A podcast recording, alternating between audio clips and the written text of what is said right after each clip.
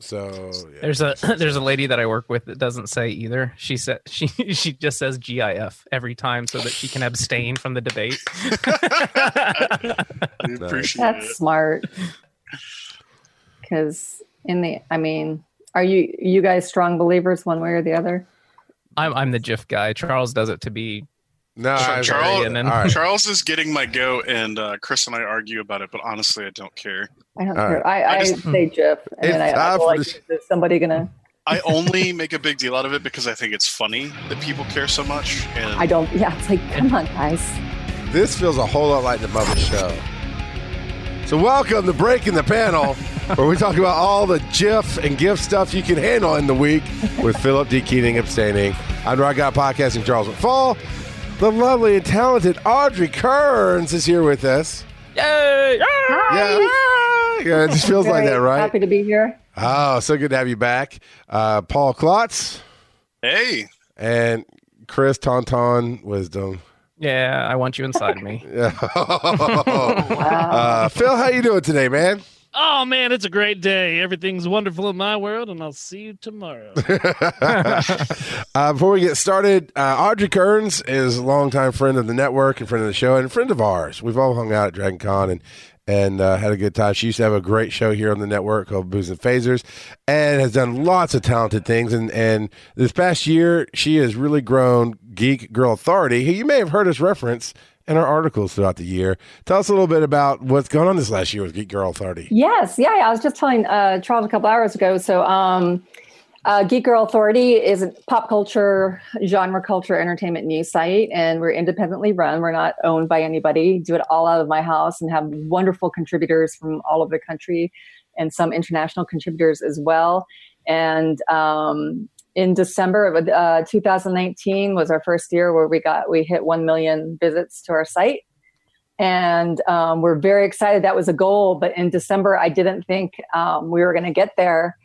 But then, shirtless, like Henry Cavill Witcher stuff started coming out. And I started posting about that. And all of a sudden, my site almost crashed because people just couldn't get enough of Henry Cavill as the Witcher. Sorry. So I have to thank him for helping me get to 1 million users, visits. But we're not even halfway through February, and we already have 25% of 2019's traffic. So I'm very excited about Geek Girl Authority right now. So the thing about that to me is, sure, you had a spike, but you were ready. I mean, y'all put out great content for years. Yes. And the fact that people just showed up for that thing, they stayed for all the amazing stuff. I know I drunkenly messaged you one night about one of your... Once? Only ones?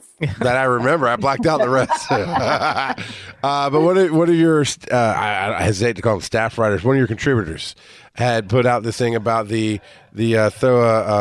throw some gold to your Witcher and all the different covers of it. Right. Yeah. And I was like, I did not know my soul needed that. I was in a dark place, and I just watched every last one of them. I was so happy afterwards, like, Audrey, you're doing God's work. So, and I appreciate that so much because that's when we were getting to that really high point. And one of the things that I have maintained through our last 5 years is that I just want to be a site of joy. There are other sites that you can go to argue if we need the Snyder Cut or not and stuff like that. But Geek Girl Authority is not where we don't do that much negative stuff. We do stuff that brings us joy and stuff like that. It was so great to hear that you like those Witcher videos because we had just done, that was a really high traffic one for us too. And same with all fan Baby Yoda videos, music song or songs that came out, all that kind of stuff. We in addition to the news, we make sure we always find some really joyful fan stuff out there too. Yeah, it's great. It is well run. It's a great site, so everybody should check that out. And it has grown so much that just naturally on our news feeds we'll see an article, and I'll click on it, like, oh, what's this article? This Geek Girl Authority. It's like, holy cow! Yeah. Look at you getting that reach. So well, really and the great thing, all I can say is about our last year, like advice for people is just what you said earlier, Charles, is to just always be prepared. We were always, I've had good writers, good contributors, really smart folks writing for me. And I had to set up a good website, great web host. So when the traffic did happen, we were ready, we were able to handle it, and we were able to keep some visitors coming back as well. That's awesome. So be prepared. Always be prepared. There you go. All right. So we got some headlines here. We can only guess about the Oscars since there's only one of us on this panel who really religiously follows all the award shows. Chris, what do you got for us, man? Yeah, no, I know it's Paul. Paul, you always like to hit the highlights of the award shows. I think you've done that since the day I've met you, man. What do you got for us with the Oscars? Hey, listen. It might not matter to the average person on the street, but amongst the industry, Oscar noms matter. So just kind of go through. There were some pretty spicy wins, some upsets, some kind of out of nowheres. Let's run through the list really quickly here. Actor in a leading role, Joaquin Phoenix for Joker. That's a pretty big get for him. Once again, Leo DiCaprio, not a chance. you got your gimme, now go away. That's what I thought. We talked about it when the noms first came out a few weeks back, and I said, honestly, I felt like they gave Scorsese and DiCaprio they're like, here, take them, now go away, and stop talking about the fact that we don't want to give these to you anymore.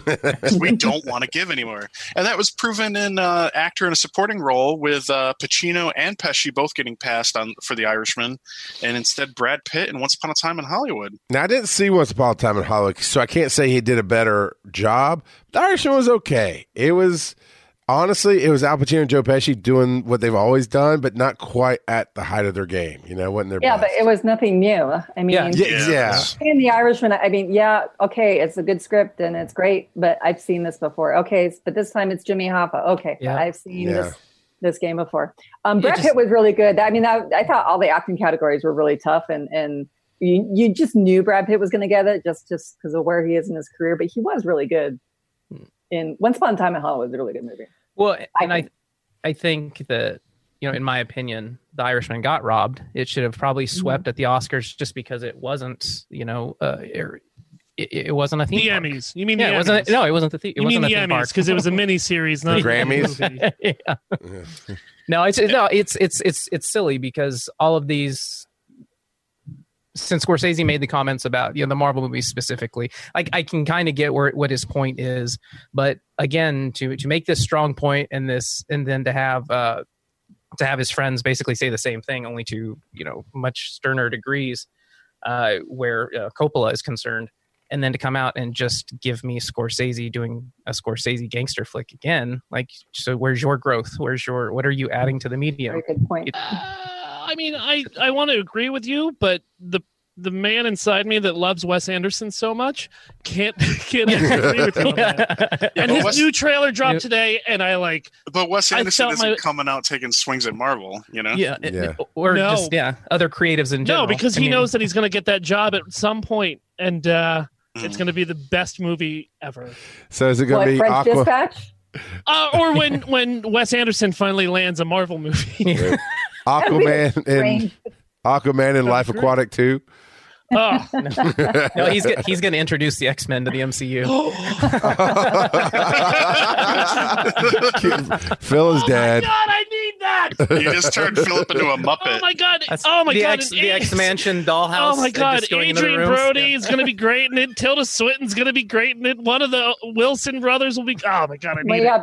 Bill Murray and Willem Dafoe will be in it as well. Yeah, they'll play the aging Wolverine and Sabretooth parts. God damn, I need that now. All right, what's the next category, Paul? We got leading actress, and that went to Renee Zellweger for Judy. I'm not familiar with that film.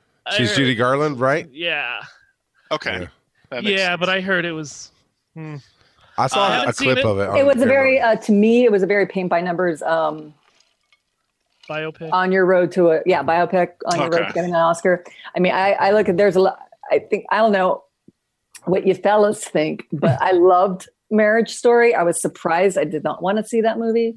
I was made to see that movie, and I was shocked about how wonderful it was. And I think Adam Driver and Scarlett Johansson should have gotten their awards. Awards. So wait, did Netflix send goons over with guns and like, you will watch this? You know, That maybe she's been in Netflix Studios and done some awesome stuff over there. They're like, if you want to come back. No, it was kind of like, oh God, this is so terrible. It was kind of like my husband and I were like, we have to watch a movie together and do something. Like we were like not wanting to watch anything, but we were. Do you ever do Oscar cramming? Mm-hmm. And so we had gotten all the screeners because he's in the Writers Guild, so we get all the screeners. But which is so weird. It's like, why are they sending screeners for Netflix and Amazon movies? I don't understand, because you just can hit the button. Yeah, but hey, I've got the DVD. Does it still say at the bottom, "This is not for distribution"? Yeah. You better not stream this anywhere. Yeah. Anyway, but it was just a really great movie, I thought. Cool. Speaking of Marriage Story, actress in a supporting role went to Laura Dern for Marriage Story. So, and that's another category that's a little bit of a upset. It doesn't make. I mean, she is just. It's just. There were no surprises in the acting category this year, mm-hmm. but.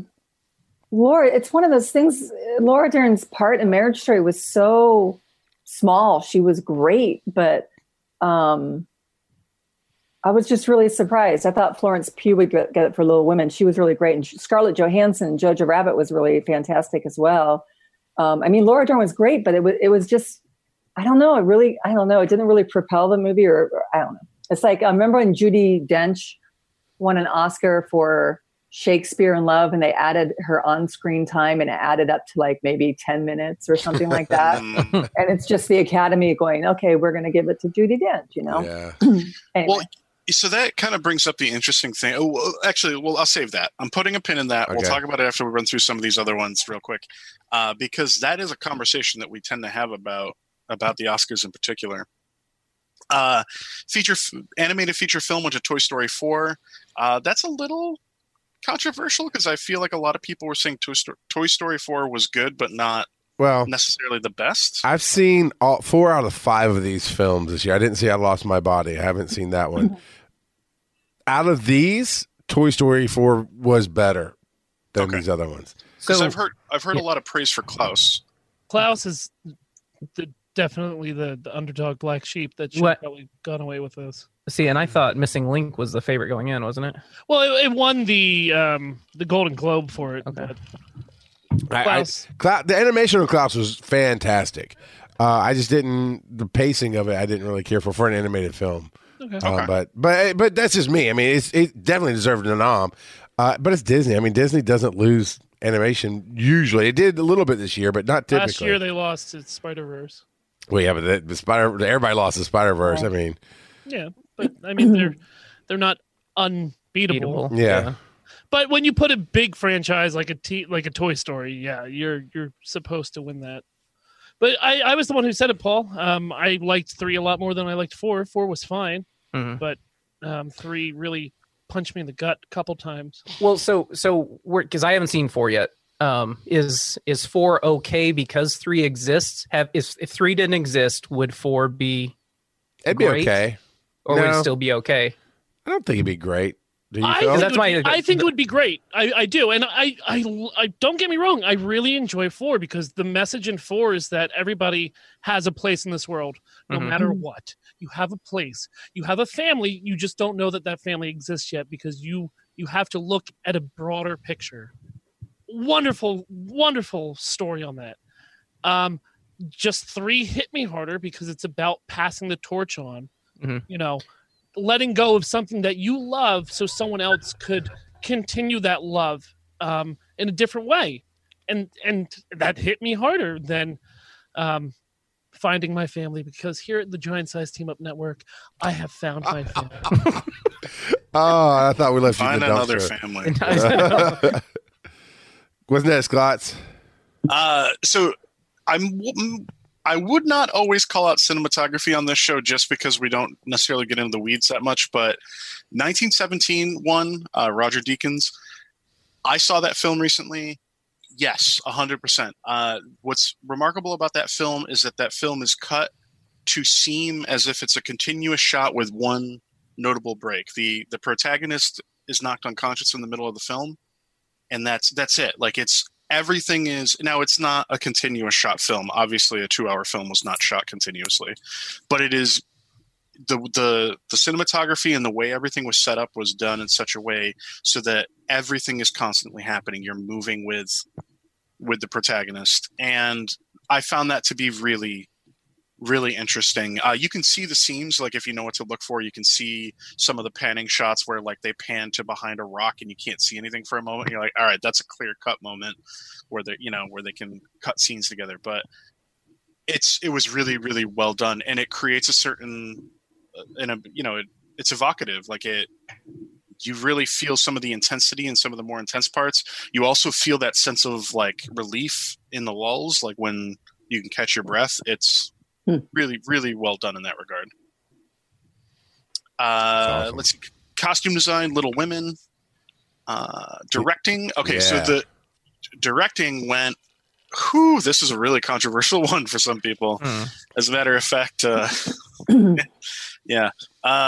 Right-wing Twitter went kind of nuts over this one. Oh my God. It was delightful. It's very entertaining.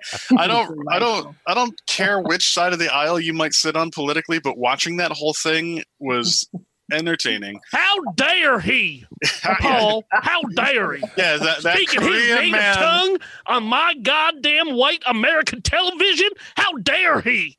That South Korean man. If you're going to make a movie in South Korea, you goddamn better speak English. You better. God damn, so you bury in the lead a little bit. It went to Parasite. I'm going to try to pronounce this right. I think it's just how it's spelt out, but Bong Joon-ho. Yeah, and people call him Director Bong, Director Bong, or is it Bong? See, I don't know. I was going to come in with some authority, and then I forgot. I was going to say, are you just mixing up with Kevin? That's what they call Kevin. No. But yeah. But so, they do call him Director Bong, though. Okay. Yeah, I guess I don't know. I was upset. Like, yeah, but did you guys see that movie though? No, I haven't seen it yet, but I intend to. My God, it is one of the best movies I've ever seen. It is definitely one of the. I have three favorite movies this year: is Parasite, Marriage Story, and Jojo Rabbit. And Parasite is like. Haven't seen ever seen anything like it. And when my friend pitched it to me, he was like, it's the greatest movie that I cannot explain to you. I was like, good enough. Yeah. I need to see it. Yeah. It's got a lot going on, but it's definitely, however anyone explains it to you, it's not going to be what you think until you get there, and watch it. The only other director I thought that for me, that was like, would be like Sam Mendes. I thought he was going to, for 1917, because it was such a complicated movie. Did you guys have any? Did you think Scorsese was going to win, or anybody else? No. Yeah, I would have been shocked. I would have been mad. I think I would have turned it off and walked away. I think it's particularly because he stirred the muck leading into award season that there was no chance. Because I honestly, I think if you get into the politics of it, no matter how much of the Academy or how much of the industry might agree with what he's saying, you are now causing a lot of drama and strife for everybody in the industry, because everybody's got to put out their take on it. People who are working for companies producing films like that, or those specific films, are suddenly in a really awkward place. Yeah, and one person just has one soundbite, like one sentence that they say wrong that could be misconstrued. It can really like blow up someone's career. It could really blow up a project. But once again, you guys, Parasite was so good. Now we'll have to watch it. It's so good. It didn't. Oh my God. Just because it seems like it's a horror film, it might not be. But it's not. Okay. I can say that. It's like I thought I was going to see a horror movie, but it's I don't know. Yeah. Did you like Snowpiercer? I didn't get to watch that one yet. Okay. Did you guys like anyone? I like movies with levels to it that you have to kind of figure out. Oh yeah, yeah. Oh God, it's such a good movie. I will watch it. Snowpiercer was an interesting film. When I watched it, I was like, I really liked the premise of it. I liked everything that was happening. And then the end, I was just like, oh, we're done? Okay. Wow. Okay. So that was my only issue. Wackadoo towards the end. Yeah. It did. But it was still a really well-made film. And it, it's so... the buzz was that Parasite was the film to watch going in, but I don't think anybody, you know, I'm going to jump to, it also got Best Picture and also got Best International Foreign Film, which is insane. So he got Director, Best Picture, Best International. That's insane. That is crazy. That should speak to the, you know, that should be a testament to the quality of this film. If it's not on your list to check out, it should probably be, because for it to sweep that hard is really, really, especially as a foreign language film. Oh yeah. Really incredible. Oh yeah. It's never been done before. It was amazing. And you can see from all the pictures of him that night, he just seemed a little stunned, you know? Oh yeah. You know, and it was delightful. We were talking about this in the pre-show, but there's a couple of images from the show of him at various points. One is when he gets the first one, he's just looking at it in awe. And I love, there's a GIF going around of it, and it just looks amazing because he's like so happy, and then he just kind of looks up at the camera and is like, ah. And then later on, he's got two of them and he's making them kiss. He doesn't think anybody's watching, but he's like, oh, of course they're watching. It's just amazing, and that's like, I think there's a certain joyfulness, you know, to him. And that kind of came through, and I think that was really remarkable. I'm just going to breeze through a couple others here. Original score went to Joker. Original song went to I'm Gonna Love Me Again from Rocketman. It's nice to see that Elton John and Bertie Taupin are winning awards again, even if it is for his own biopic. Yeah, but he wrote a new song for it. But yeah, it's a new song, and it's great. So you know, it is kind of weird that he wrote a new song for his own biopic. Yeah. And then he got an Oscar for it. No. As the leader of the gay mafia, that is the only thing that you are allowed to do for your own biopic. That's the most Elton John move of all Elton John moves, man. Production design went to Once Upon a Time in Hollywood. Short film went to Hair Love.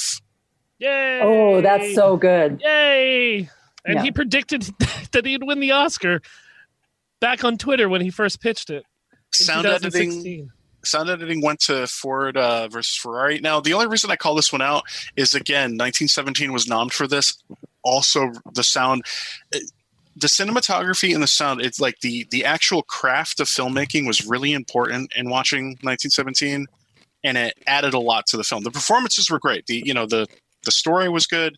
The performances were great, but the ambiance was everything. And the people doing the craft on that film were killing it. Like, absolutely incredible stuff.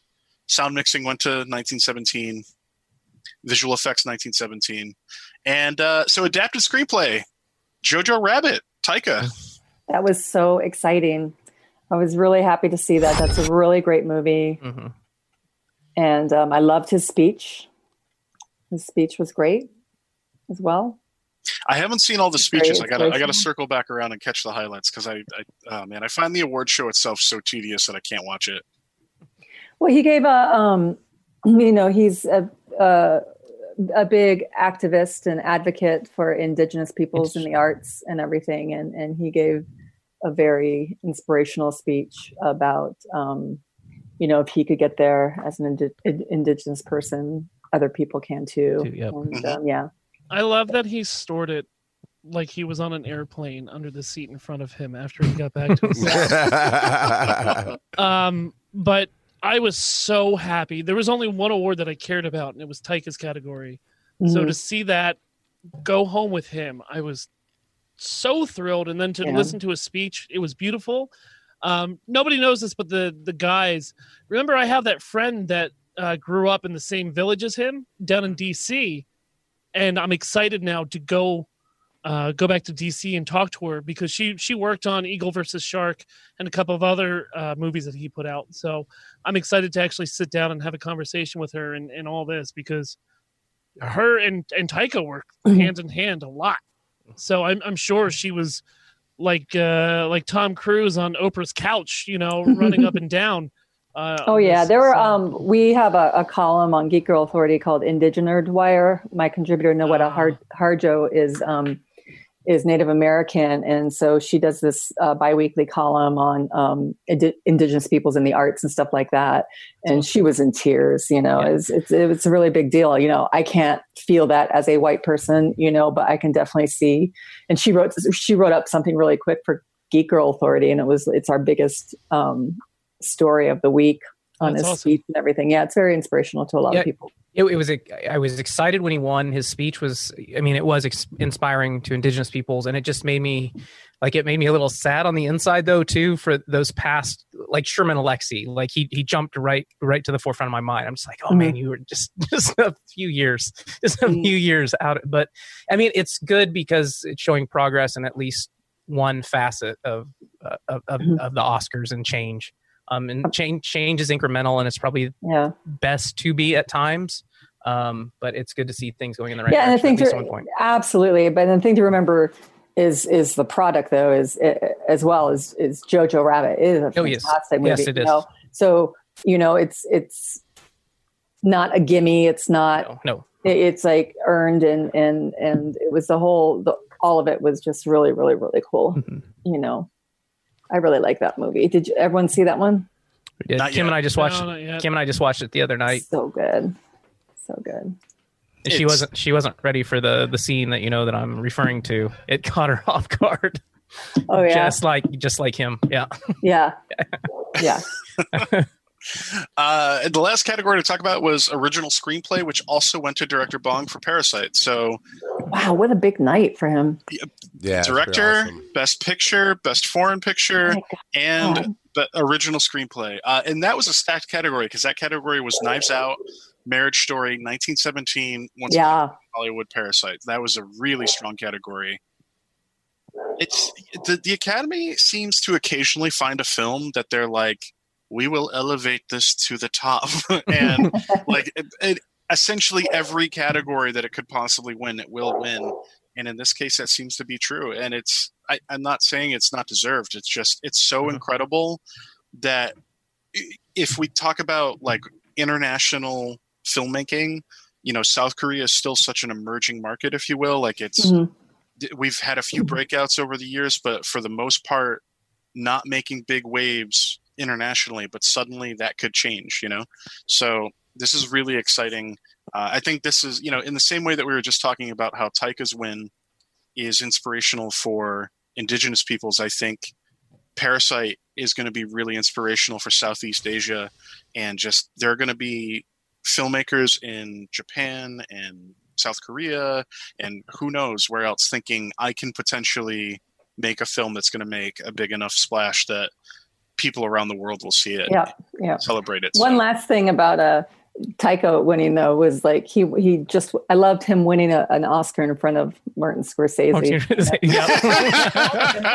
like I can direct a Marvel movie and then come up here and get my Oscar, dude. I mean, everybody knows you do the big money project that allows you to get the backing to do that. Exactly. Yeah. Absolutely. The Flair Project. So absolutely. Mm-hmm. Yeah, that about wraps it up there. There were also a couple documentaries. Most people don't care about documentaries, but Delphine in chat calls out the one about the skater girls, the short form one. So that's supposed to be quite good. Yeah. It's this was an interesting year. But yeah, the controversy around Parasite was really funny because it was so absurd. And apparently the big pundit who initially tweeted and got everybody like talking about it, I don't think that they realized that the Oscars and the Academy aren't strictly focused on American production. I don't think they realized a lot of things. Aren't they a Blaze contributor? Everything, Miss Kearns. Yes, they are a Blaze contributor, so that should say a lot. I was going to say, the width and breadth of things they're not aware of is... Right, Bart. Oh no! Wow. All right, let's move on to another one here. But I think on the Oscars, the big takeaway is Netflix just stopped trying. They do not respect you as a legitimate studio. It's period. America. I don't know if they need to stop trying. I do think that grabbing somebody like Scorsese isn't enough. Like you can't just be like, Marty, come make the same film you've made 15 times already. Marriage Story was on Netflix. So, yeah. Mm-hmm. Yeah. And Marriage Story got noms, like lots. Well, no, I mean, yeah, there were lots that got noms, but it's when you're looking for that. I mean, you get Laura Dern and you had some of the others, but I don't know. It's just I think if the Academy was slamming the door in the face on streaming services, those noms wouldn't even have happened. I mean, that Casey Affleck movie won Best Picture a couple years back, and that was an Amazon movie. Yeah, that was an Amazon. Though. Yeah, I don't know. I feel like they still don't give the streaming services their due. And I mean, you see it because they haven't changed the rules. They still have to get, theater showings to be if they were truly going to show an elevation in their respect for this for these producers or for this for this method of delivery, they would allow that now. I think it's been long enough for them to make that change. Yeah. That one rule is a little absurd now, especially with the home entertainment systems people can get if they have the money to. Mm-hmm. It's make sure you're in select theaters for this amount of time rule is kind of a bit outdated. Absolutely, especially when Disney's edging you out of all those theaters. I know, right? Is it really edging if they just buy up the theater, right? The theater or just demanding that the theater show? Well, like dom sub, less edging. Yeah. So. The Bugs Bunny comes in from off stage and just yanks you out. This next one I brought in for Chris, just to actually get your real take on it. But Superman's so metal. He's so metal right now. It's so awesome. But no, there's been a series, the Dark Nights Metal from DC Comics, and Superman's the next one to get the treatment. Chris, I didn't know if you knew about this, and if you did, I wanted to get your hot take on it. I mean, I saw the headline just like you did. I really liked Dark Nights Metal. It was cool. I had my issues with the dark multiverse and them acting like it's another reality when the DC universe already has the multiverse. I don't understand. If you're just adding more universes to a multiverse, isn't it still just an established multiverse? Whatever. I guess I can't wrap my head around the science behind that. It's just another look for Superman. It's going to come down to the writing. It's going to come down to the story they tell. Just changing the look of Superman to change the look of Superman. Obviously, it didn't work that well in New 52. I was not a big fan of it when Dan Jurgens tried to resurrect the Superman red-blue dynamic back in the late 90s, early 2000s. I don't have a problem with changes to Superman. I just your storytelling has to be compelling, and that goes across the board for any established comic book character. Don't just make a visual change just to make a visual change and then tell me a shitty story. A lot of people still have issues with Superman having the mullet after the return.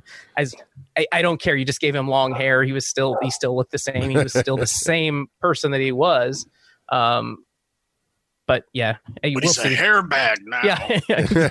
Well, I mean, this just looks like an old Danzig poster to me. Yeah, honestly, it does. Mother. That's. I mean, and why? I'm not being nitpicky. I'm actually curious. Why does Superman have a metal arm and then a version of metal knuckles on that metal arm? I mean, you're Superman, right? Still, the powers are the same, right? That's how it works. We'll see. Okay. I mean, it might not work the same, huh? Yeah. And I mean, if you have a metal arm with super strength behind it, it's going to hurt that much more when you have, some sort of metal knuckles. Okay. But the knuckles are already metal. No, but it's a more metal. In the article, it's more metal. In the article, doesn't the person writing the article that we that you guys sent out they said the arm was stone? Are they wrong? It looks like it could be stone. I don't know. Stone. I don't know. I don't know anything about this. Yeah, everything's guessing right now because Snyder just dropped this teaser. Is all it really is. I like the Wonder Woman with the chain sword, but they kept making me think of Ash from Evil Dead. All right. Well, that's that. So that was the Superman. This next one I titled Birds of Prey, P-R-A-Y, because Birds of Prey gets a new title after crashing at the box office is the headline, right? And I called it Prey because WB be crucifying them bitches before they get a chance. It ain't right. Yeah. So we got to pray for them. But yeah, Birds of Prey is now going to be called, which was the official titles, Birds of Prey and the Fantabulous Emancipation of Harley Quinn. Thank you. And now it's going to be just listed as Harley Quinn, Birds of Prey. Yeah, it's interesting. Everyone was just calling it Birds of Prey anyway. I mean, I guess they're trying to get the Harley Quinn name in there for that kind of recognition, but nobody was calling it by the full title anyway. So it sounds like executives at the studio panicking, because I know it didn't fulfill the numbers that they wanted, but they still they've made their money back on how much the film cost to make already. And I think going into this weekend, and I am not an expert at all, but I'm just thinking that, you know, it's a big date weekend coming up with Valentine's Day for those who do stuff like that. I mean, that's such a great date movie. I mean, to me, yeah, isn't it a movie about how you don't need your significant other? Yes, and loving yourself. I mean, there are breakups that are going to happen in the theater. You're going to hear about it all over. I don't need this asshole. I want to fight to break out. I mean, I'm not going to give any spoilers, but there's a set piece at the end. This fight at the end that is so incredibly well choreographed and beautiful to watch. I would just wish that would happen at a theater somewhere, where people are just breaking up with each other. You know? No, but you're right. I didn't even think of that when I said it's a good date movie, but it is. That's hilarious.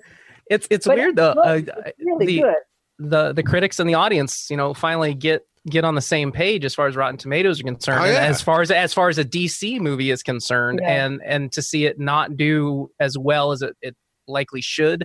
Mm-hmm. I don't know if there's, you know, people are hedging their bets just because they've been disappointed enough by DC films going, you know, thus far. It's a shame because, you know, for Margot, this has been as every bit the passion project as Deadpool was for Ryan. And when you see an actor, you know, put themselves that much into not just the role, but the on the production side of it, because it's a project they believe in and they want to do well, and then they don't get that reciprocation. But I can't help but to think this is going to be a slow burn movie. Yeah. I can't help. I could be completely wrong, obviously, but I can't help but to think that this is going to be a movie. Whether even maybe when it comes out on Blu-ray, but even in the theaters, I think people are going to keep going because it is. There is no statement being made in this movie, which I think some people are trying to say there's some kind of statement because it's an all-female cast, but it's just a really well-made movie. It's very fun. Margot Robbie is so incredibly good as Harley Quinn, and there's new characters in there that do so well. I don't know.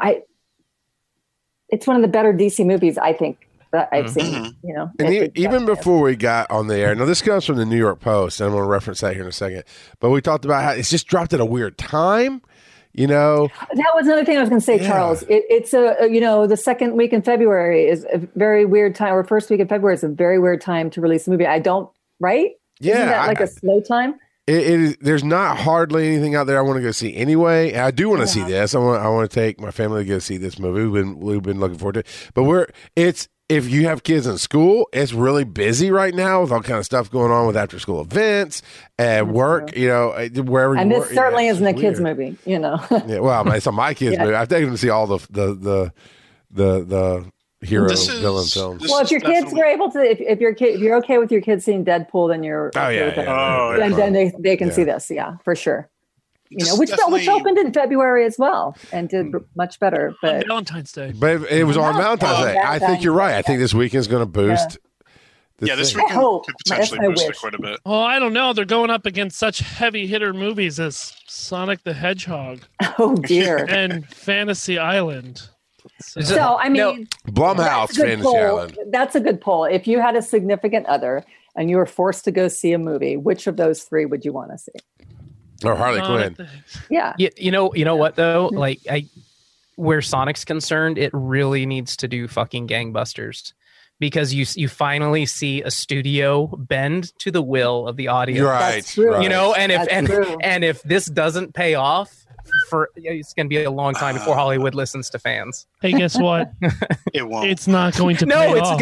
It's going to do $1.3 trillion this weekend. There you go, Chris. I like you. In China, it's going to collect in the States. It's going to collect $1.3 billion and then bump into an enemy and drop all of them.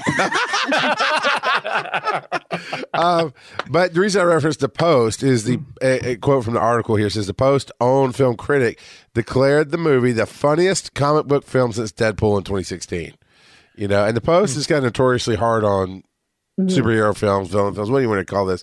I did think, though, I get the illustrious title Right? I get that she was going somewhere with it, but from a marketing standpoint, when I heard it, I was like, I'm just going to be honest. American audiences are dummies for the most part. We're stupid. And they're going to go, I don't know what that is. But you put Harley Quinn, Birds of Prey on it, they're going to get that. If they, I'm not saying they should have changed it now. I said you should have given it a chance. But I think you should have started with that, honestly. I think you got a point there, Charles. And I think your point is, you know, like they should have started with that, you know, when they come, you know, they kind of look a little silly.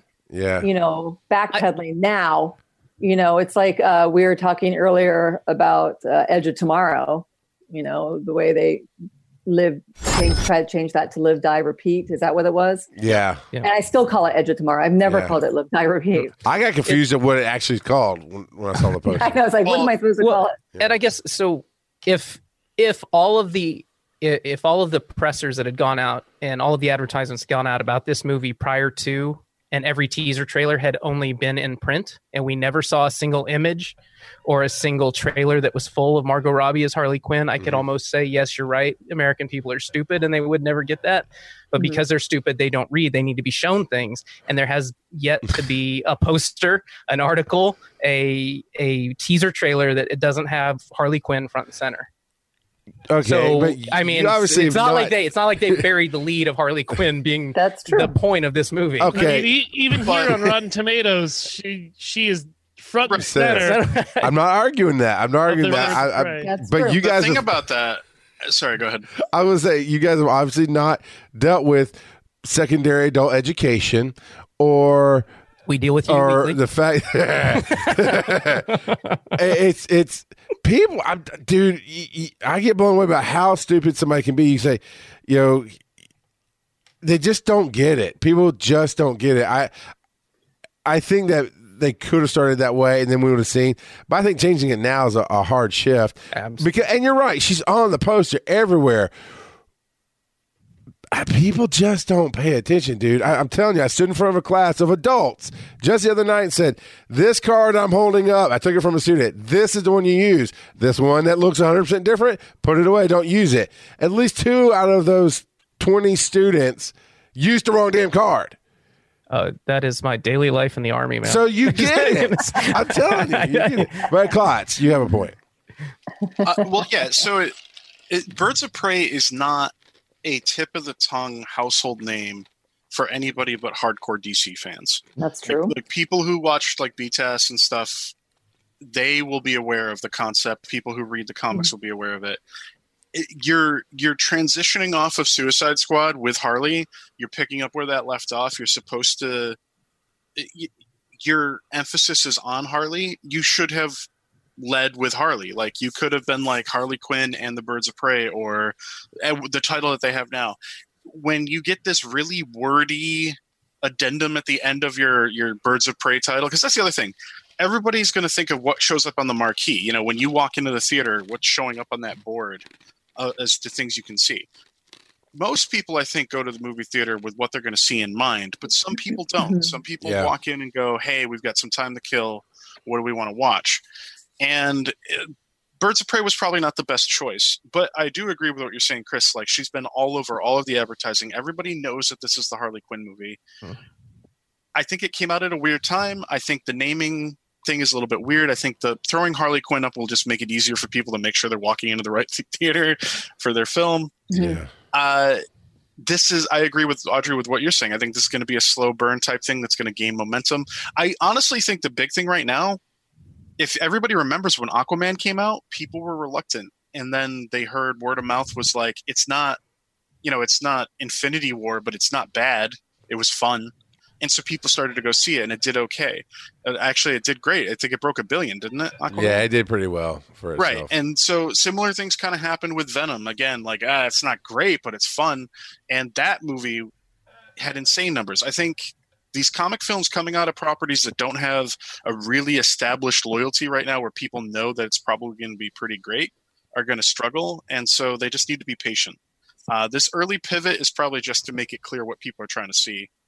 But they should have done that from the beginning. But I also don't want the reason that this movie succeed is because they you know, like Audrey was saying, if this is a slow burn movie and it makes money over time because it is a good film and people recognize it, I just don't want the executives to be like, well, we were right. Job done.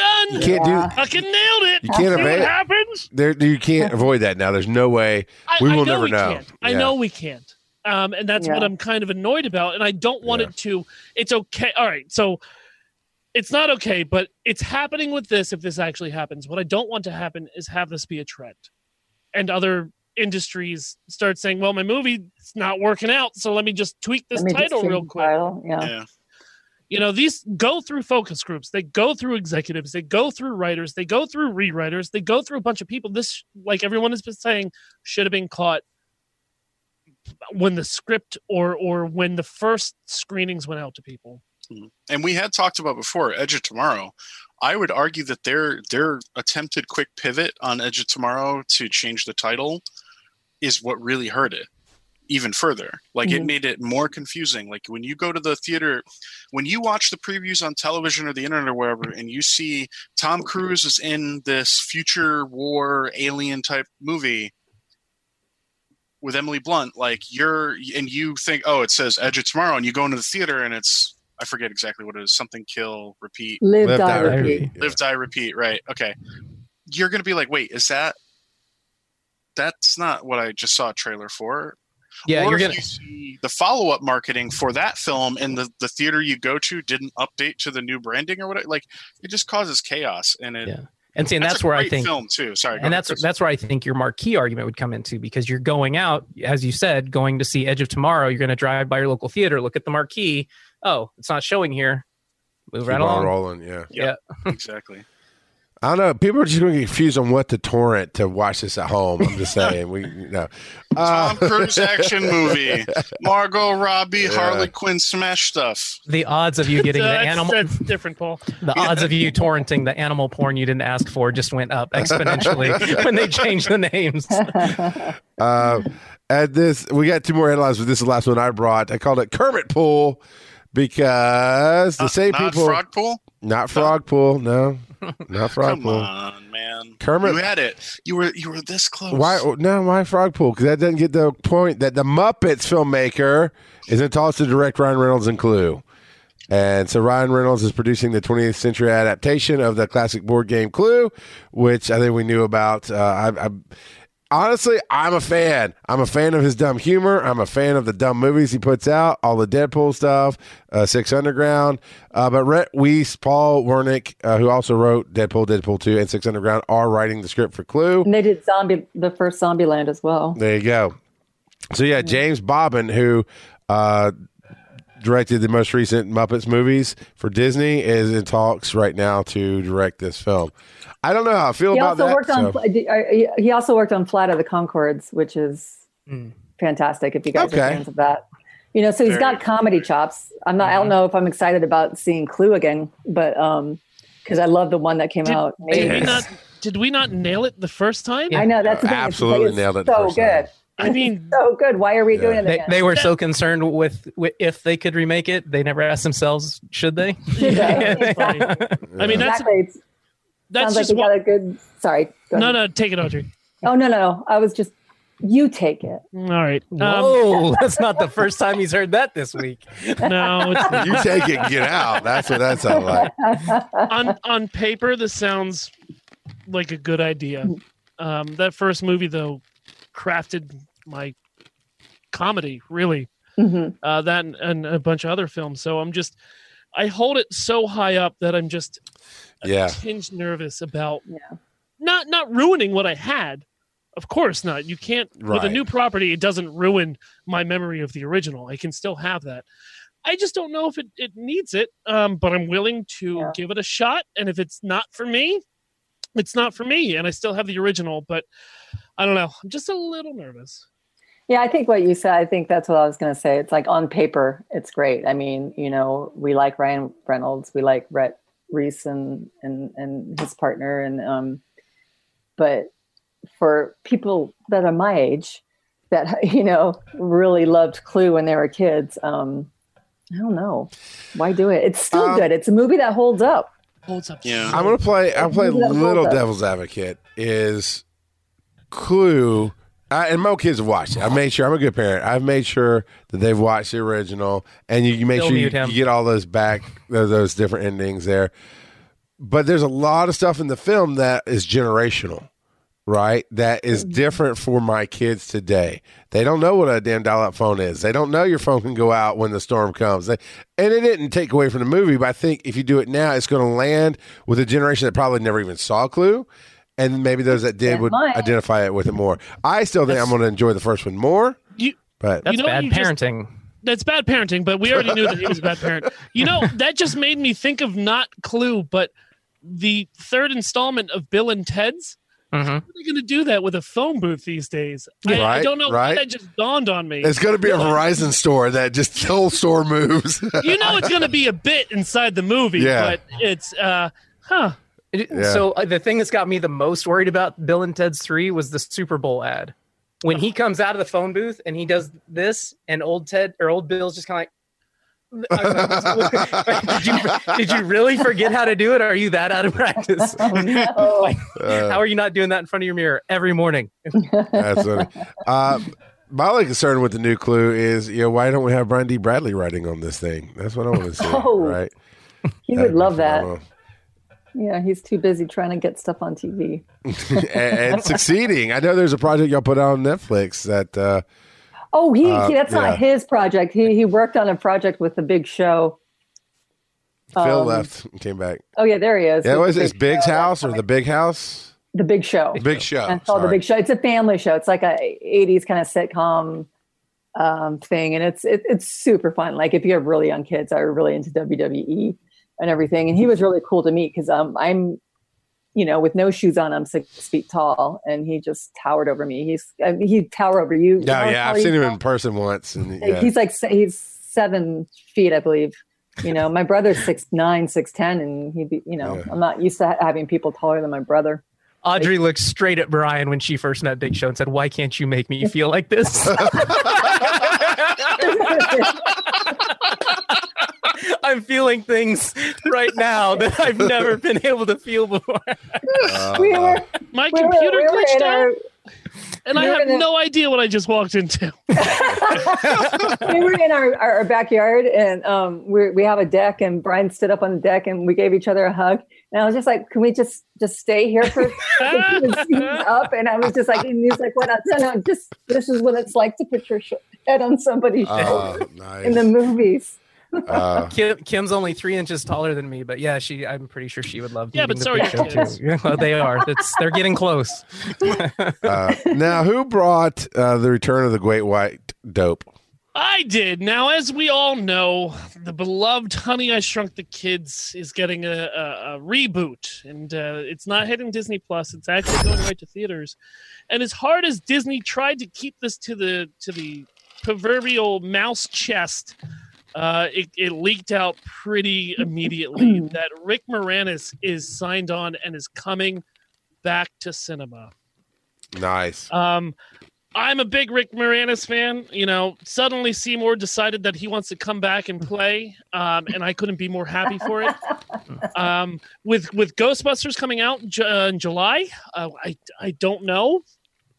One can hope, but to see that he has publicly come out or has leaked out that he's willing to return to Honey, I Shrunk the Kids, I'm just happy. I'm happy. I understand why he left the industry. Yep. I understand that he did the right thing. And with him coming back and doing the McKenzie Brothers a couple of years ago for charity, I was happy to hear that. And I can't wait because I enjoyed my little nerd. I enjoyed him a lot. He played that character well.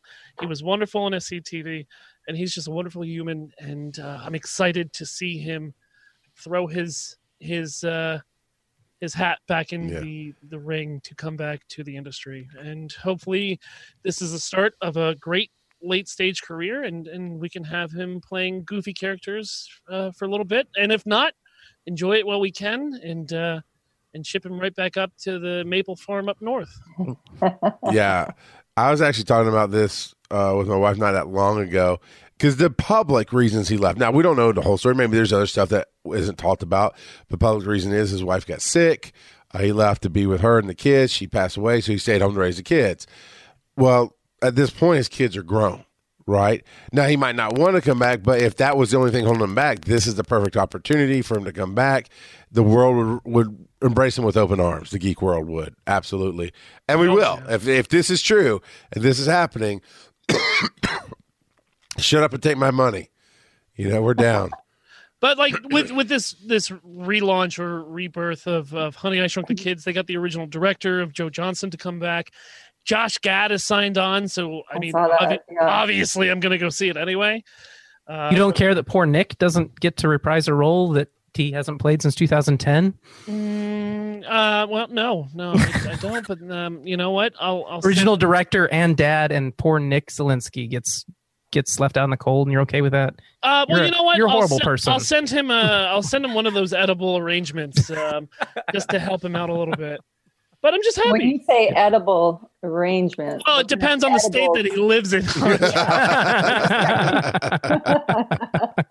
Let's be honest; they won't leave this house if they're those edibles. I'm just happy. You know, it's always nice to have a little bit of news that everyone can come around and be like, "Yeah, that's dope. Good on him." Yeah. It's really cool. And on that note, we're going to take a quick break. We'll be back in just a few minutes, so stick around. We've got a great roundtable planned. Mike here, editor-at-large at the Giant Size Team Up Network. Patreon.com/breaking the panel. That's where you go to support the show. We know you like to listen in, but will you support? A lot of your fellow listeners do, and we deeply appreciate it, all the way deep down in Phil's grinchy little heart. One of the perks you get by supporting us on Patreon is behind-the-scenes access to the show every week. We record on average about a half hour before we start the show. Then we record everything we talk about during the mid-show break and the post-show wrap-up. And you know you want to be in on that. It gets weird sometimes. And the only place you get that kind of access is at patreon.com/breaking the panel. Support us if you can. Any amount is perfect. And any minute now, we'll get back to the second half of the show. See ya! All right, everybody, we're back. And we're back just in time to say goodbye to the lovely Audrey Kearns. I've got to go. Thanks for having me, gentlemen. Thanks for being with us. I was happy to bring some estrogen. Yes. To your hour. Yes. And the height. It's nice to have somebody my height instead of these midgets that I'm always with. You know, it's so good. People rule. Where can they find you on the web, Audrey? At Audrey Kearns, it's Kearns on Twitter and Instagram. Well, Instagram with an underscore. As we know, some Irish woman took that one. Please check out geekgirlauthority.com. You can follow Geek Girl Authority on Twitter and Instagram and Facebook as well for all your nerd breaking news and genre and fun stuff. And that's it. There you go. Lots of awesome stuff. Check her out.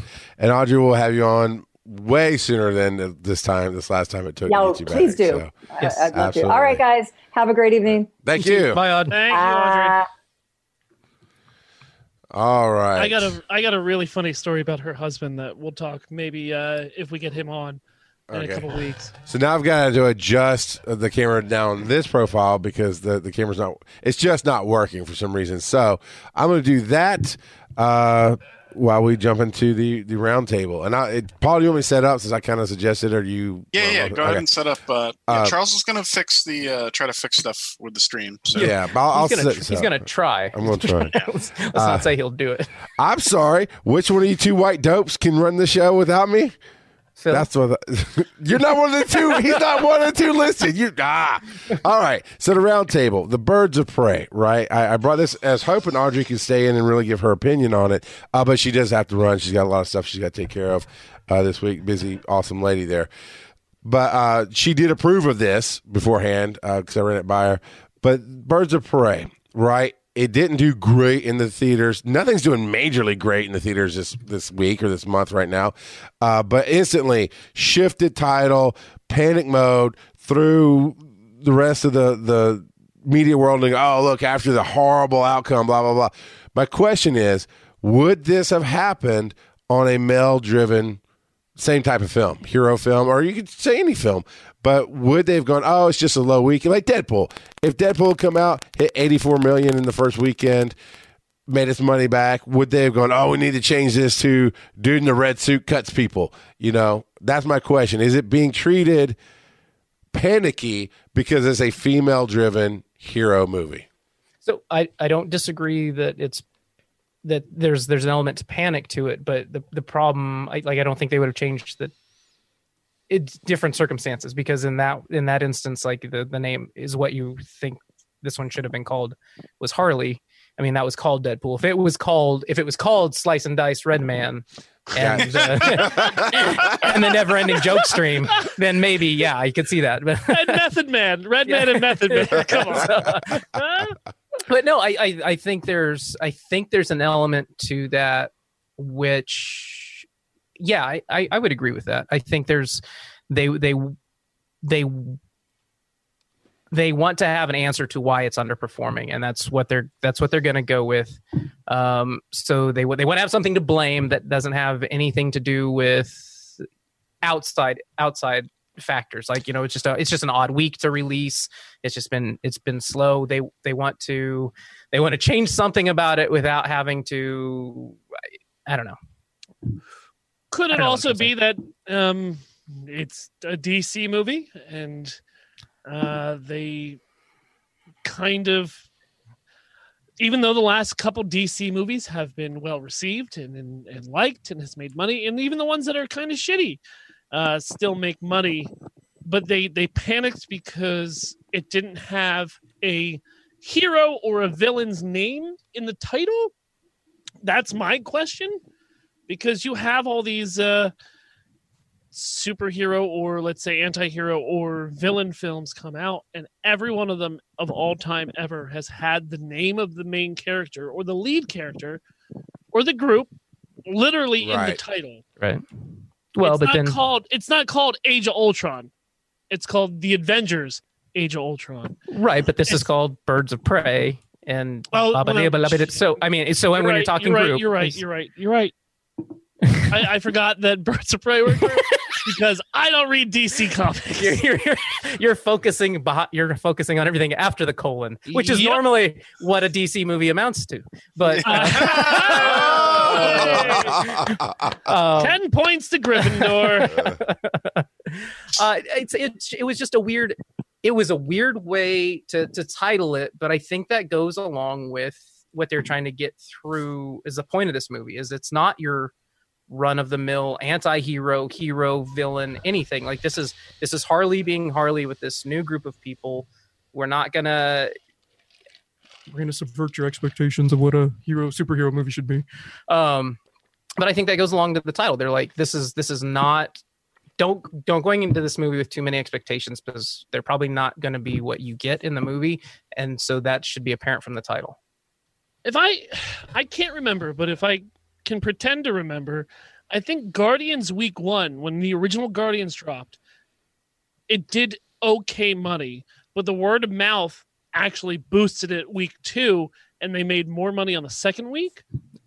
Sounds right. Does anybody remember that? I'll look it up. Because everybody was kind of hesitant with this movie of heroes that they don't know. It was the first kind of unknown property to come out from Marvel in the cinema. And I could almost remember like it doing better because everyone was like, oh, God, yeah. But, you know, they did do the Prison Break scene release prior to the movie coming out. So, I mean, yes, because they knew that they were up against that. This is a property that most people aren't familiar with. So to help word of mouth prior to the release, they were doing the screeners of the Prison Break scene. Because you went and you got like a poster and a pen. I remember I went to it. Oh, I don't remember. There was a square poster, and then they did the same thing with the second one, I'm pretty sure. You went in and you saw the Prison Break scene, and this was your introduction to Guardians. And I think I talked about it on the show after I saw it. I was like, this movie is going to be good. So it was where they didn't do that with Harley. The only thing they did, or with Birds of Prey, the only thing they did was if you're a DCU subscriber and you want to see the movie early and you live in these 30 cities, we'll let you do that. Let's see. I don't see the week by week. Okay. I mean, that's fine. I could be wrong. I made it up probably, but. Oh, no, here we go. So It opened on August 1st at 37. 37? Yeah. In a row? Yep, in a row. No, I don't think that's right. Okay. No. I don't think what you said was right. Yeah, that's fine. But yeah, I don't know. I don't know if it would, you know. Oh yeah. So that first week it made $134 million. Week two it made 63. Okay. So which film is this again? This is Guardians. Guardians okay. 1. Yeah. Well, but, so the Guardians though, who they had involved was really a big factor in its success, right? You know, like they did what with Andy? Well, that's kind of the thing. Like Parks and Rec was a big show, and there was a lot of press devoted to pointing out that he'd gotten fit. You know what I mean? And that like, and the teasers accentuated how funny it was going to be. Like, the whole the Star-Lord Who thing being in the very first trailer and then being such a small part of the film overall was huge for that film because it immediately set the tone of like, yeah, the average person out there has no idea who these characters are, and we know it. But by the end of this, you're going to be fine with that. And so that's the thing I keep coming back to is like, they should have done something similar with this film to get people to be like, who are the Birds of Prey? Because just showing a trailer with Harley and then Huntress and Black Canary, like we haven't seen a DCEU version of Huntress and Black Canary yet. Now, they've been on the CW show, so anybody who watches those at least know who the characters are supposed to be, in theory. Mm-hmm. But so that's the big issue is like you're introducing a team film without doing the buildup. They're kind of it was almost that problem that they had with Justice League. You had the buildup films for Batman and Superman, but you didn't have anything for Cyborg. You didn't have anything for Flash, really, or even Aquaman. Like everything came after the fact. So Wonder Woman had her build-up film. So like you were just dropped into this mix with like some characters that not everybody's going to be super intimate with, you know? Yeah. Yeah. But and, you know, go ahead. No, I was going to say, just couple that with the time of year and everything else. It's I don't think this movie's doomed. No, I think the studio just needs to calm down and just give it a chance. And it's the first weekend and you fucking made your money back. Shut the fuck up for a second. Yeah. And again, I mean, when you look at the Rotten Tomatoes, the audience score and the reviewer score, I mean, you know you have a movie that people like. So yeah, give it some time to percolate. It is odd. I mean, when we talk about Deadpool, I remember that being one of the strong things of that its release weekend. We were like, oh yeah, it's going to own the box office. It's got no choice because it's fucking Deadpool, and it's releasing against friggin' nobody. Mm-hmm. So I think by that same token, they were looking at it like, yeah, this should be our you know, our first week we should own, and then the second week we should go gangbusters for this month. But it's weird, you know. You brought up the part about Chris losing all the weight, and that gets people thinking. You're like, oh man, let's see what he looks like, and they made a big deal about it. It was all over Entertainment Tonight and E! And that stuff. And it's weird because then that brings into discussion like the very real bias, because you know it should just be assumed that Margot Robbie is fit and any female in the movie is fit, because you can't have that same same selling point, because it should be assumed that the female McCarthy is Harley and yeah, you know, well, no shit, there's a female in an action movie, she better be hot. And that's where we are as a society, shamefully. Let's remember, Suicide Squad was marketed off that strip scene in which was that was on the tarmac.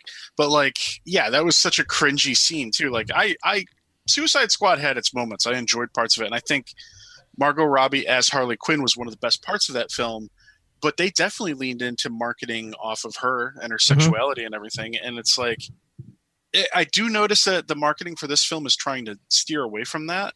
Mm-hmm. And I don't think that's the wrong decision, but you kind of fucked yourselves a couple years ago. Because you did it previously? Yeah. Yeah, because you sold her. You sold her skin before, and now you're trying to downplay that part of it, and it's like, yeah. Well, the people who showed up to see Margot Robbie as as sexy Harley Quinn are not going to be tantalized by these current trailers and stuff. So you're losing them. But the people who care about the characters and care about DC, especially the badass women of Birds of Prey, they will show up. So the word of mouth is going to be everything for this. And the fact that it's got good reviews on both critics and fans, the fact that people are talking about it, the fact that award season is finally over, so people aren't focused on all these other films and stuff. Because you got to remember, some of the Oscar films are still in theaters. You know, 1917 is still in theaters. I don't think 1917 and Birds of Prey have a ton of overlap audience wise, but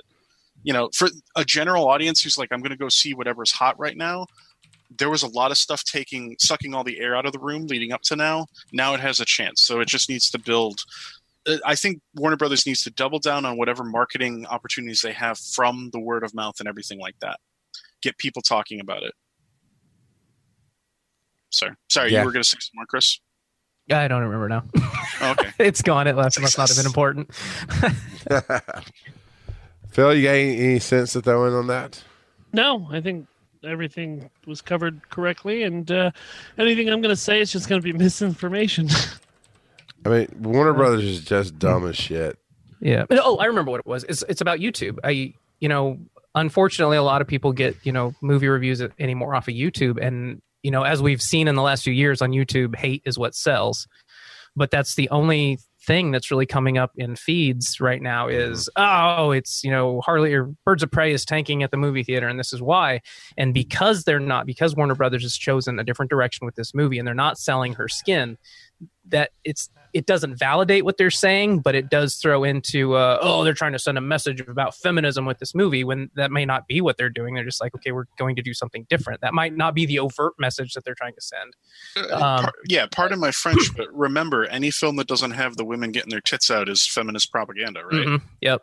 But it's, it gives these guys traction to get their shit at the top of your feed. Yeah. And it's a shame because... Yeah, but not everything in the world is made for you.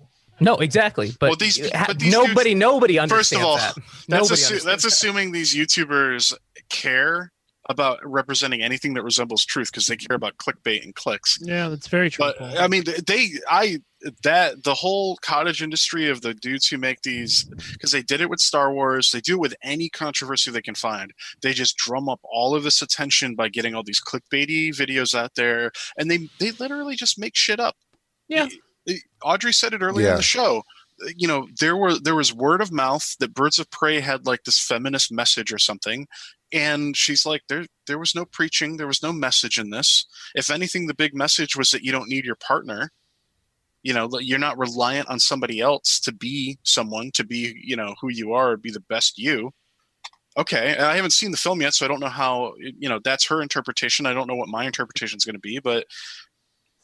These dudes are manufacturing shit out of thin air, and to get clicks. They got this covered. They definitely got this covered. But the problem is that there's so many ignorant people who are on the internet like, click, oh, yeah. How dare women try to tell a story where they're not an object for my pleasure? Like... I know. I understand it. It's bullshit, but I still understand it. I mean, it's frustrating. I didn't like the new Star Wars movie. Mm-hmm. Doesn't mean that it's not good. Why didn't you make 30 videos on YouTube about how Kathleen Kennedy, sold Star Wars to the devil? And I was too busy crying into my pillow. No, Dennis isn't that big. Surprise! Yeah. No. I get it. I just, it's very frustrating, and there's nothing we can do about it. Oh. Now, I did see an interesting fact about the film that I didn't even think about. This is the only female-driven hero film based in modern times, and the ones that listed was Wonder Woman 84. I'm blanking now. Captain Marvel, and I think there's one other, and they're all set in past times. This is the only female-driven superhero genre film with, I said female-driven, that's set currently. It's like, that's interesting that they did that. Really interesting. Because then you've got me thinking about stuff like, what was the Charlize Theron? Black Widow was the other one I was thinking of. Sorry. Atomic Blonde. Okay. Mm-hmm. Yeah. That was a graphic novel adaptation. That was also a retro piece. Yeah, Black Widow is going to be a retro piece. Is it though? I don't think it is. No, it is. It's not. It is. Well, it's definitely not current. She's dead. She's dead. Well, yeah. But it doesn't seem like it's okay. It's not Atomic Blonde retro. It's not 70s, 80s, whatever that was. Yeah, I don't, because there were talks about them going farther back at one point, but I think they didn't do that. I think it's. Isn't this the Budapest? Yeah, this seems like this was in between Age of Ultron and Infinity War. Maybe, right? Maybe that's cool. I didn't. Well, but then that. I mean, but then we'd have to consider. Wouldn't we have to then consider Captain Marvel? I mean, to be somewhat contemporary, then because that can't be. Well, no, that's clear, like. Well, right, but we don't know how far back Budapest happened. I mean, that could be in the late 90s. It's still. Oh, not wait, I see what you're saying. Yes, that's what I'm saying. Captain Marvel was in the 90s. Is when that took place. It didn't take place in the 80s. No. I'm not talking about Captain Marvel. Okay. I'm thinking of Black Widow. Budapest thing. I was thinking that this. My impression from the trailer was that this was taking place in between when she goes on the run. It is in a two-year gap between Captain America: Civil War and Avengers: Infinity War, according to. Okay. So yeah. Okay. So it's semi-modern. But it's contemporary to the storyline. It's just a little bit out of sequence. So we could toss that one out as a comparison. Oh, I mean that one. This is a full continuation forward modern day now storyline. But it's interesting that that's the case. That they've all been retro pieces. That's kind of weird, right? Mm-hmm. I think that's just because Hollywood like swallows its own tail all the time. And it's like, oh look what they're doing. We're going to do the same thing. Yeah. So. Last week, we had a really great discussion about IPs and copyrights and a swan named Emily. I'm going to let you go today because, you know, you're up in your ass today, Phil, but it's all right. I expect better honks next time. Yeah. It's because he's got Pornhub. I can see it reflected. Rick, get off his glasses. That wasn't a honk for Emily. That was a honk. That's just his own sound. Oh, Philip, it's really awkward that you're watching that video about your stepfather. Emily, that's one named Emily, who is a great artist, and she gave us a lot of references last week live on the show. She followed up through email, and I put the links here in our notes, guys. To let us know. And this is she said this first one is the 5 copyright rules for Comic-Con fan artists. And of course, we're not going to run it down. I'm just going to hit the high points of it. Here's some tips for doing it. It actually puts in some of the actual copyright stuff from the Copyright Act. But the tips here, 1, get written permission. Fan art can be an infringement, but if you get written permission, that literally solves everything. If the artists themselves say, yes, you can do this. Number 2 is fair use, where it's a lot of legalese here, but fair use is very fact specific. So you need to consult an attorney. But is what we're talking about being transformative, right? Fair use can be a parody or transformative, those kind of things. But it's still a gray area, so you need to know what you're doing there. Number 3, commercial use may make you a target, and that's the thing, that making the money off of it, that's where people get all butthurt about it. And apparently in 2008, J.K. Rowling successfully stopped the Harry Potter lexicon, which was a fan-made encyclopedia, from being printed and sold. She didn't mind it being free online, but it was the being printed and sold part. And we went to a lot of arguments about that, and we can talk about any of this, but that well, so, okay, that kind of touches on a little bit of what Kurt was saying as well last week. We talked about that after the show. Kurt kept saying, like, when we're talking about, like, downloads and stuff, it's theft. And in the simplest terms, it's theft. And he was also pointing out that these companies need to be seen as protecting their IP for precedent and everything else. They need to be seen as actively defending their intellectual property rights. This Harry Potter example is a really good example of, like, just because there's not a product on the market today that you're trying, you know, the niche that you're trying to fill with your fan art or your idea, like your merch that you're going to make, doesn't mean that the IP holder doesn't have something in the pipeline or isn't going to immediately be like, well, that's that's a great idea and everything, but like now you've highlighted something that we should be doing with our IP, so we're going to do it now. And that's where I get the huffiness part of it is like, I get it, but it's they're the IP holder ultimately. You know what I mean? But there's a better way to handle it. Reach out to the people creating and be Ellen DeGeneres.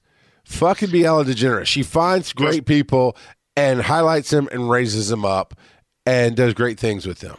So we're gonna go paint pictures with George W. Bush. Like, I'm sorry. If controversy from a couple weeks ago. If Ellen can do that, can't we all have a little bit more love in our hearts? If she can sleep with the enemy per se, I'm just saying. Nothing wrong with reaching over the aisle and trying to make friends. Anyway. Stop trying to hijack my show. These motherfucking politics on this motherfucking plane. And it does say if you do get a cease and desist letter, consult an attorney, make sure you are not doing anything wrong. And most cease and desist letters are just that. It's like, hey, we noticed what you're doing. It's our we actually covered a story, Paul.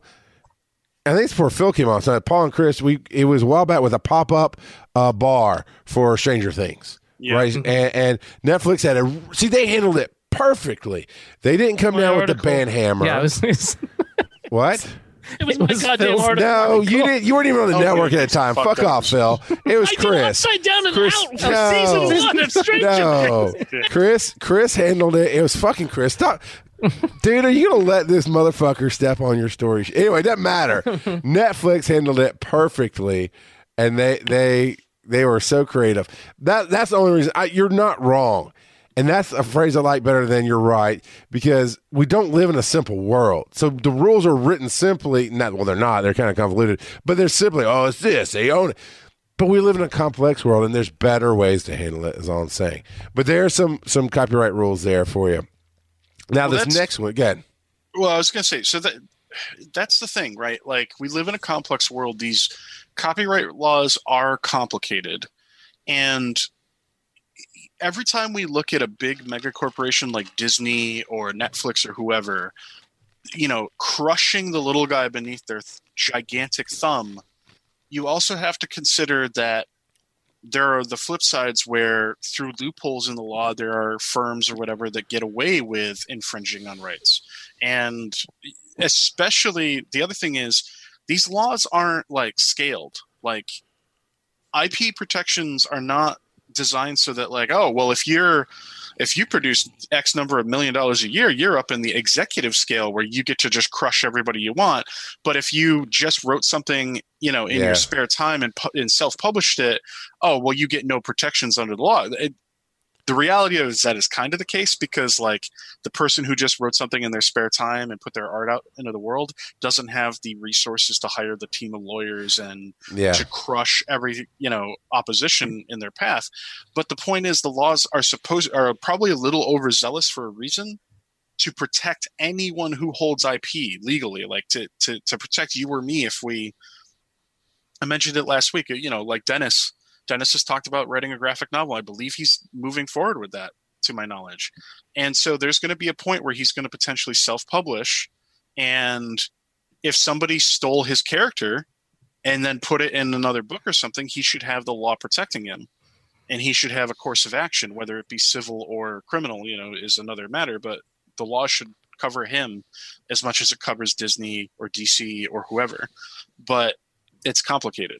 It's not always pleasant either, especially from a consumer standpoint. It's like really frustrating when an IP holder has something that you want and they're just not willing to do what you perceive as the right thing with it. Yeah.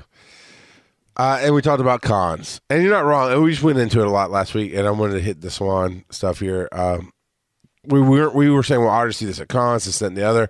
And this first part of this next article that she sent is how San Diego Comic-Con kind of handles it, because it's a form letter, and I'm just going to read it. It's very short. Comic-Con takes the issue of copyright infringement very seriously. Exhibitors who violate copyright law run the risk of legal action, up to and including arrest and prosecution. Comic-Con does not knowingly allow the sale of unlicensed or copyright. You say you don't lie, but you know it's happening. Anyway, it does not knowingly. They don't knowingly. They don't approve of it. Allow the sale of unlicensed or copyright infringing merchandise, including art, book, music, videos, and other copyrighted materials. At our discretion, we will cooperate. That's the key word. We will cooperate with all law enforcement agencies, the MPAA, the RIA, and other copyright holders to enforce their copyrights.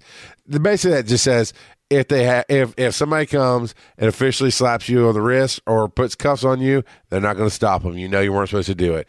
If you're unsure whether or not your material you have is unlicensed or otherwise illegal, we suggest you do not bring the items with you to Comic-Con. It's better to err on the safe side. If you have any questions or require clarification, blah, blah, blah.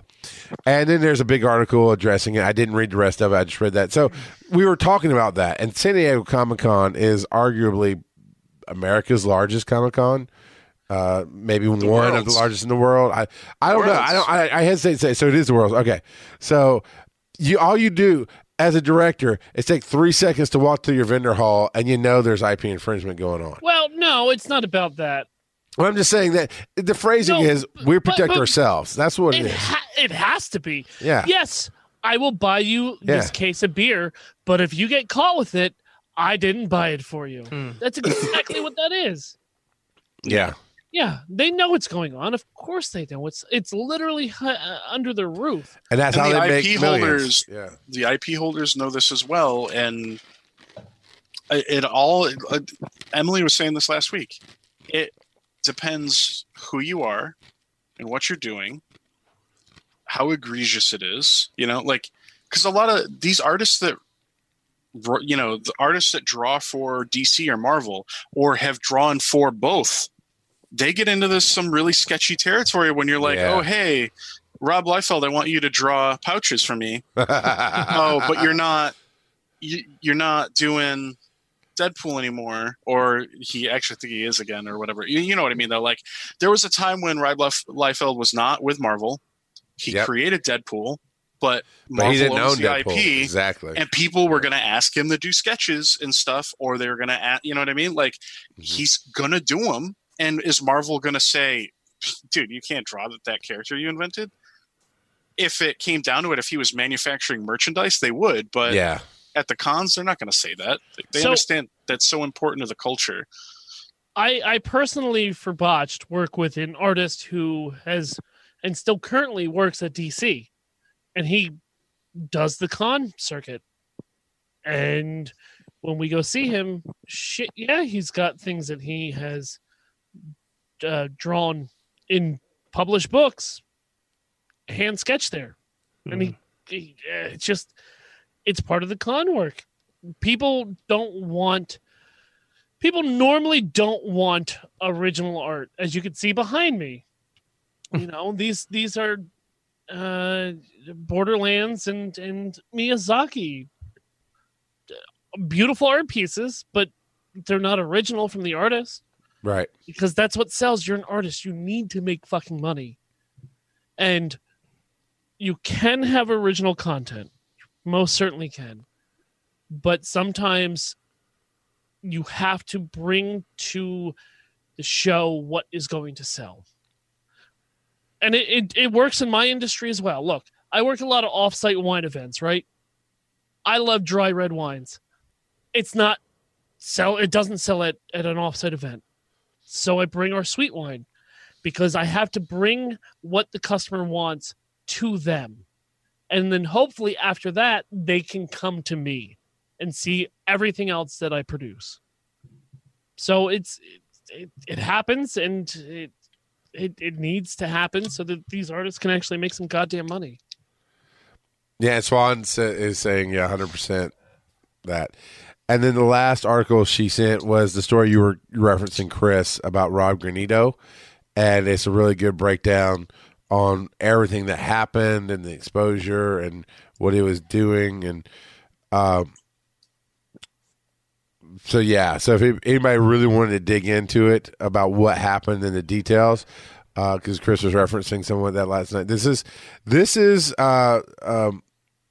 He was legit knocking off other people's art and passing it on as they did this art and selling it. It was, change some aspect of the art and try to pass it off as his own. I could completely forgotten reading through this about the Dwayne McDuffie piece in this whole thing, and Ethan going, and him and Mark Waid going and yelling at him at a con, you know, back when it was okay to root for Ethan Van Sciver. But it's just a weird place to be 10 years ago. Yeah. So there's that. That's going to be in our show notes. And I want to thank Swan for emailing me and following up. And thank you. I mean, you're the expert in this field. You do the cons. You make some of your living, if not all of your living, making art and doing these things at cons. And so for you to have that insight and share it with us, we appreciate you. It's very cool. All right. He doesn't speak for me. We got Paul. How at this point have you not scored us a fucking Humble Bundle sponsorship? We should really reach out. We really need to, because this is like you're connected to the show, Charles. Oh, I quit. Get some money. Pay me my 10%. It's like one left. I think I'm going to make this my little corner of the end of the show every week. Just kind of give you an update on what's going on with Humble. Well, first thing to talk about is Humble Bundle is not the only place that you can go to get Steam codes if you're a PC gamer on the super, super cheap. I've recently become aware of another site called Fanatical. However, the caveat to that is if you are an international customer, you want to be very careful at Fanatical because a lot of their codes are North America only. So don't go running over. Kilted, you in chat, don't go running over looking for hot PC games and end up sad because you grab a bunch of NA titles. But Fanatical does some crazy cheap bundles. They also do something that I'm not a big fan of. They have mystery bundles where I believe it's like $7. You can get 10 different titles and one of them's guaranteed to be a AAA game. I've watched some people open them online, like on YouTube, to check it out. I wanted to see what the mix was. If you do that, you're going to get a whole bunch of Leisure Suit Larry. Like the first 5 Leisure Suit Larry. I can't say that 5 times Leisure fast. Suit Larry! You're going to get your digital prawn on. You're going to get like 18 copies of each one that's been released on Steam.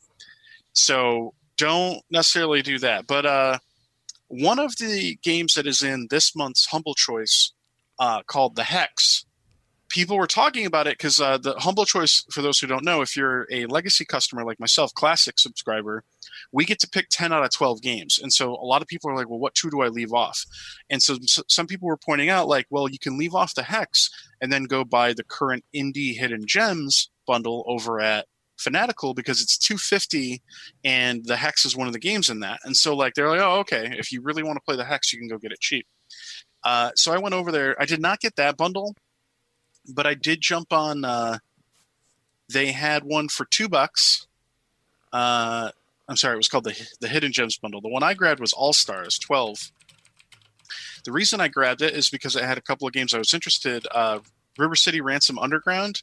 Yes. And Tomb of Annihilation, which is a D&D board game.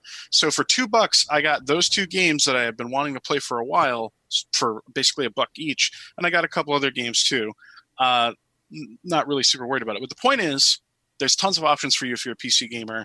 Check out Fanatical too if you're in North America. They might still have some international codes. I'm not always super sure.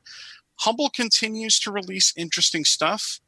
They just released a Polygon game dev bundle. If you're somebody who's interested in game development, that might be something that has some useful assets for you to put together your first project. Or if you're for example, Simkin in our chat teaches game design at a State University here in New York. He has students that might potentially benefit from this Polygon game dev bundle. They might get assets that they didn't otherwise have access to. There's also a RPG bundle for fans of Monty Cook's work. And the Star Trek IDW comics are wrapping up and the Lord of the Rings books are wrapping up in the next couple of days. So basically your last chance to grab both of those if you wanted them. And the other big thing I wanted to shout out, I actually told the whole network, our network tracker earlier today, Ubisoft has marked down The Division 2 to $3. Holy shit. On the Ubisoft store. So what's going on with that is they just released their new content where they bring New York back into the game. So for those who didn't know, The Division 1 was set in New York City in the middle of winter after a virus killed lots of people and threw the city into chaos. Corona. Yeah. Yeah, basically. And so that's the first one set in New York City in the wintertime. People loved it because it really captured the essence of the city for anybody who's spent a lot of time in New York. The sequel went to Washington, D.C. So, like, as a matter of fact, one of the bases for the good guys is literally the White House, which is kind of cool. So they took, Washington, D.C., and it's set in summer instead, and they turned it into a post-apocalyptic war zone. And the game came out originally and had a lot of controversy because it had changed a lot of systems from the first game and was kind of like, people were like, it's fun for a while, but when you got to the end game, it wasn't fun anymore. That said, this new expansion is supposed to shore up a lot of those weaknesses, and it's supposed to bring New York back into the fold. How good the new stuff is, I don't know, but if you want to just give it a try, $3 is very low risk to jump in. $3 to jump in for a AAA title that came out a year ago. Yeah. You know what I mean? It's and I'll tell you that much. Like, AAA, Ubisoft puts out good games, but the games don't always have the legs to be something you're going to play all the way to completion. But for $3, you literally can't lose if you're a fan of the genre. Fucking dollars. My coffee at Starbucks daily is $2.81. So, yeah. And I was, you remember, I was hyped on this because I work in DC, and I love that games were based in DC. So, yeah. Fuck yeah. I even suggested, we could talk about it off air too, but I suggested maybe we check it out for Bromigos sometime. Fuck yeah. Do you know when that sale's done? I believe it's running until March 10th. Done. Nope. Tomorrow. As long as it doesn't end tomorrow. I would grab it as soon as possible, just in case, because you never know when something like that might just disappear. Yeah. But it's a clear attempt. Now, I'm going to be honest. It's a clear effort to get people to give the game a chance and then ultimately decide to buy the new content. My understanding, though, is the base game, which is what you get, comes with all of the year one content, because they weren't charging for any of the DLC they released in year one. That was their big promise when they released Division 2. So check it out. See if you like it. Warlords of New York is a new expansion, by the way.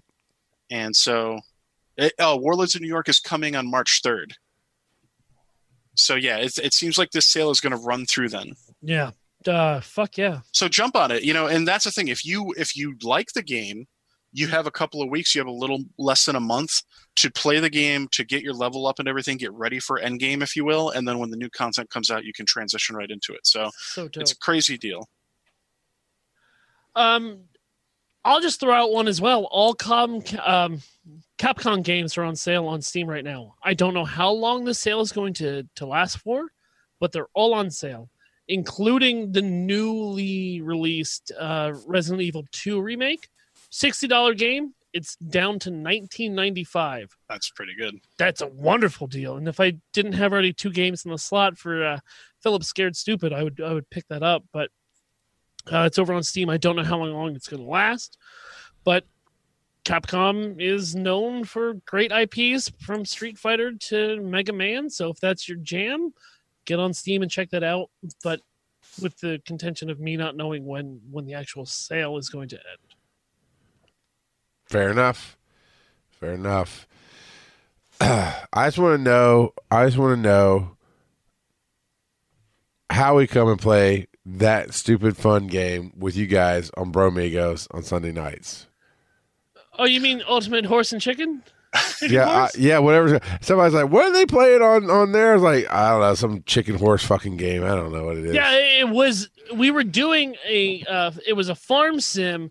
And we had to mate two animals, and we husbandry. Picked a chicken to get inseminated by a horse. It was exhilarating. So we got Ultimate Chicken Horse because it was in a Humble Bundle recently. It was the Sweet Farm Bundle from a few weeks ago that had Stardew Valley. The top tier was $10. You got Stardew Valley. You got Ultimate Chicken Horse. You got some other stuff. It was a crazy good deal.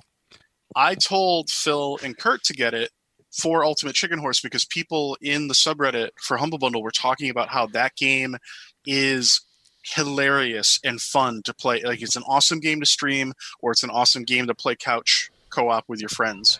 And they were right. Like, those recommendations were right on the money. We had a blast on Sunday. We've got another game that we grabbed recently as well called Head Snatchers. It looks like it's kind of like Mario Party mini games-esque and chaos like that. I don't know how good it is, but we might play that at some point too. So yeah, Ultimate Chicken Horse is definitely worth the grab if you see it on sale or something, because it was a riot. We were laughing so hard all night. All night. Like, it was crazy. So I'll say, Paul, you don't know this, but I put that in the botched Discord that we're playing Ultimate Chicken Horse, and a couple of people were like, oh boy, can't wait to watch you guys argue all night. And they couldn't have been more wrong. I mean, I had such a good time that I can't wait for Sunday because of how much fun I had. You know, okay, we're playing cooperative to get these boxes, but then Kurt's throwing black holes at the front just to fuck everyone over. Yeah, no, it was so much fun. And if you guys haven't checked it out, the VODs should still be up on here on this Twitch page, and surely enjoy it, because it was a lot of fun and it was a wonderful night. That kind of thing is awesome. And if you want more awesome stuff like that right here on GSU Media, we need your support. Twitch.tv/GSU Media. Show us those biddies and show us some support. You know, you can cheer, you can subscribe. There's all kinds of things that can go on, and we could use your help. And patreon.com/breaking the panel for this show specifically. And and you know what? Honestly, if you don't want to put support on Twitch, but you still want to support Bramigos, just go over to BTP. Most of the people who are there are here, and we'll split it up, and it'll be fine. But yeah, we need to help get your help to make more great content like this. You support us, we'll keep entertaining you. And from all accounts, I mean, every account, that was one of the best Bramigos that's happened in a very long time.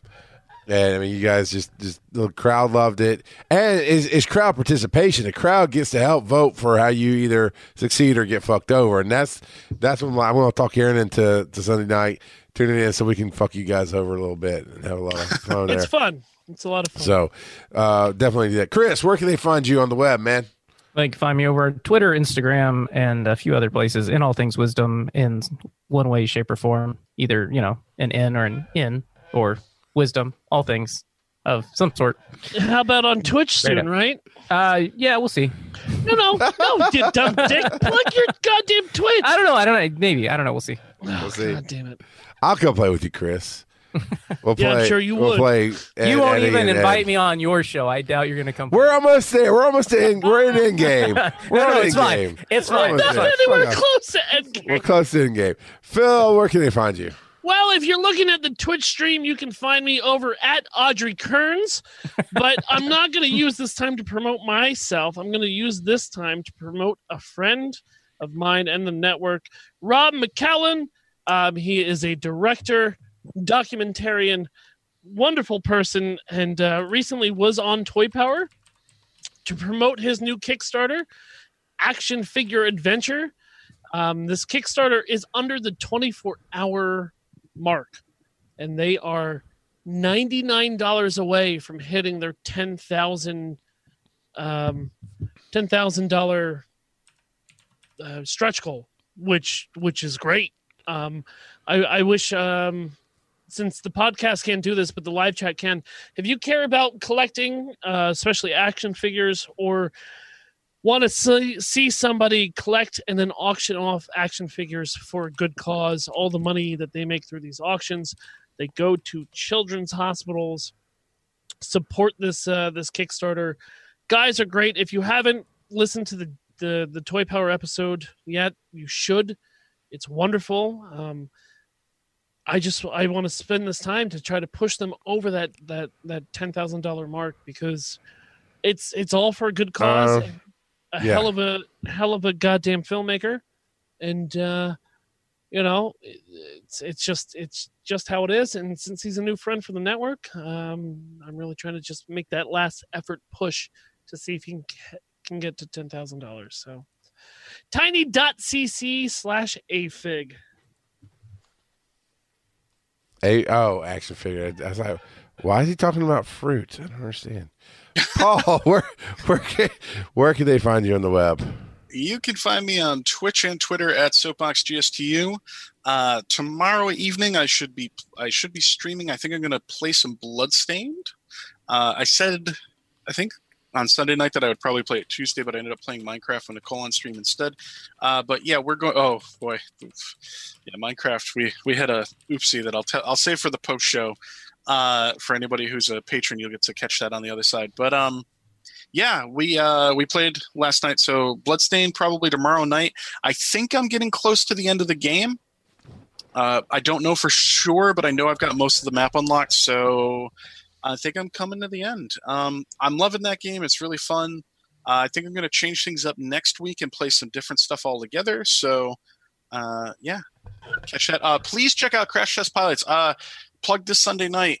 We just recorded our first episode with a guest, and it was with Smashy from Horseshoes and Hand Grenades. And it was so fun. But we covered Lucifer.